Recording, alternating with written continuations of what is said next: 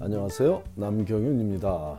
미국에서 의대 보내기 오늘은 그 611번째 시간으로 이번 사이클의 의대 입시에서 아직 합격하지 못한 학생이 지금 해야 할 일에 대해 알아보겠습니다.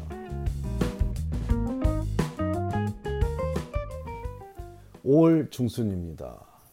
이제 약 열흘이면 다음 사이클의 의대 입시가 시작되는 시기인데 아직 이번 사이클의 의대 입시에서 합격 소식을 듣지 못한 학생들은 가슴이 저미오고 의기시침해지기 쉬운 시간이므로 이 시간을 어떻게 현명하게 이겨나갈지에 대해 상황별로 정리해 알려서 해당 과정에 도움이 되기를 바라봅니다. 인터뷰에 아예 초대를 받지 못했던 학생들은 차라리 일찌감치 마음의 정리를 하고 다음 사이클을 준비하고 있었을 테니 차라리 다행이라고 할 수 있습니다. 혹시라도 지금도 인터뷰가 오려나 하고 기대하는 학생이 있다면 그런 시기는 이미 지나갔으니 마음을 접고 다음 수순을 밟으라고 권하는 것이 맞고 대부분의 학생들도 알고 있을 것입니다. 문제는 인터뷰에 다녀와서 대기자 명단에 오른 학생들이죠. 4월 31일 기점으로 모든 합격생들이 자신이 진학할 의대 한 곳을 선택하는 과정을 거쳤고 그 이후부터 계속 활발하게 대기자 명단에 있던 학생들이 기쁜 소식을 듣고 있습니다. 5월 1일에 소식을 들은 학생들이 기쁜 소식을 추가 합격 소식을 들은 학생들이 일주일간 고민을 할 여유가 주어졌으니 5월 8일에 어느 정도 윤곽이 나왔는데 이는 상위권 의대의 대기자 명단에 있던 학생들에게 주로 해당되는 상황입니다. 그 과정이 두 차례 정도 더 반복되는 5월 22일이면 흔히 좋은 의대라고 인정받는 학교가 대기자 명단에서 합격생을 추가로 받아들이는 일은 마무리되죠. 그 다음은 5월 8일이나 15일부터는 상위권 의대에 추가로 합격된 학생들이 포기한 중위권 의대 자리를 넣고 대기자 명단에 있던 학생들이 채우게 되는 과정이 뒤를 이을 것이고 하위권 의대 대기권 명단에 속한 학생들까지 모두 제자리를 찾아가면 얼추 5월 말이 되죠. 물론 이 과정은 이해를 돕기 위해 단순화시켜 상황 설명을 한 것이지 의대별로 날짜가 정해져서 그때에 추가 합격생을 발표한다는 의미는 절대로 아니니 오해는 없기 바랍니다. 오늘 주제의 요점은 5월 말까지 기다렸는데 아무 곳에도 합격하지 못한 학생이 존재할 것이고 누가 그 경우에 처하게 될지 아무도 모른다는 점에 기인해 과연 지금 이 순간 대기자 명단에 올라인 학생들은 어떤 마음가짐을 가지고 지내야 하느냐 있어야 하느냐는 점입니다. 자신의 단점을 명확히 인지하고 있는 학생들은 더 이상 기다리지 말고 다음 사이클에 지원할 준비를 시작하는 것이 현명합니다. 하지만 자신의 문제점을 정확히 파악하기는 결코 쉽지 않으므로 5월 22일이라는 기준을 제시하고자 합니다. 5월 22일이요.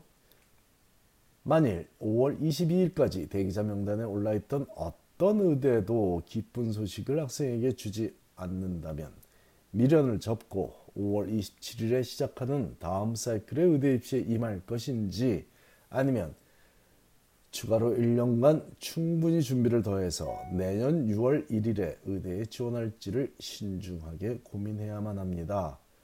만일 재도전을 준비하기 시작한 6월 초에 혹은 6월 중순 말에 대기자 명단에서 풀려서 추가로 합격하게 된다면 제게 투덜대며 투덜대며 의대에 진학하면 되죠.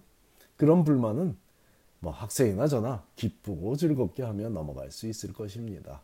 하지만 새로운 사이클이 시작되기 이전에 마음의 준비를 하지 못한 학생은 의기소침해져서 헤어나기 어려운 지경에 처하기도 하니 최소한 이런 상황을 미연에 방지하기 위해서도 5월 22일이라는 기준점을 미리 잡아두는 것은 유용합니다.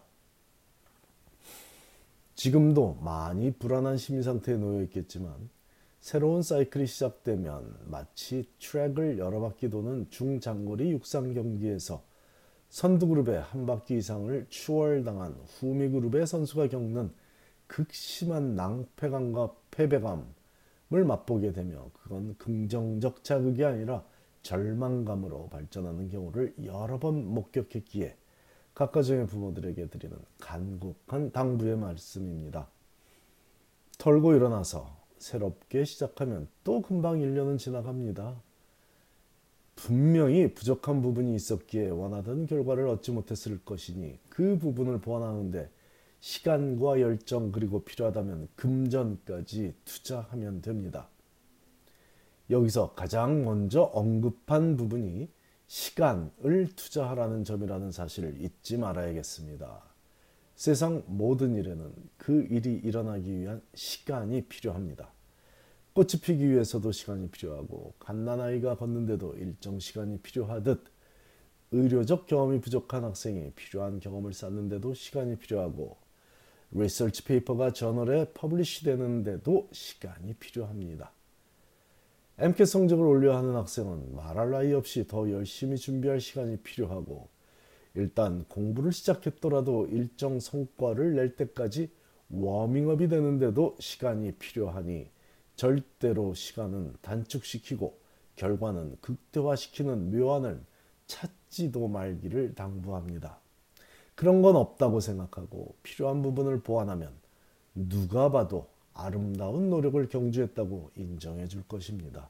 특히 환자들을 돌보며 그들에게 용기를 주며 치료하는 직업을 가질 젊은이라면 더욱더 모든 일에는 시간이 필요하다는 확고한 사고방식을 갖고 기다리며 노력할 줄 알아야 남들에게도 그런 기다림의 미학을 전할 수 있을 것입니다. 만일 이미 그런 과정을 거쳐 진작부터 부족한 점을 보완하기 시작한 학생이라면 5월 27일부터 시작되는 다음 사이클 의대 입시 원서 접수에 늦지 않게 임해서 원하는 결과를 얻으면 됩니다.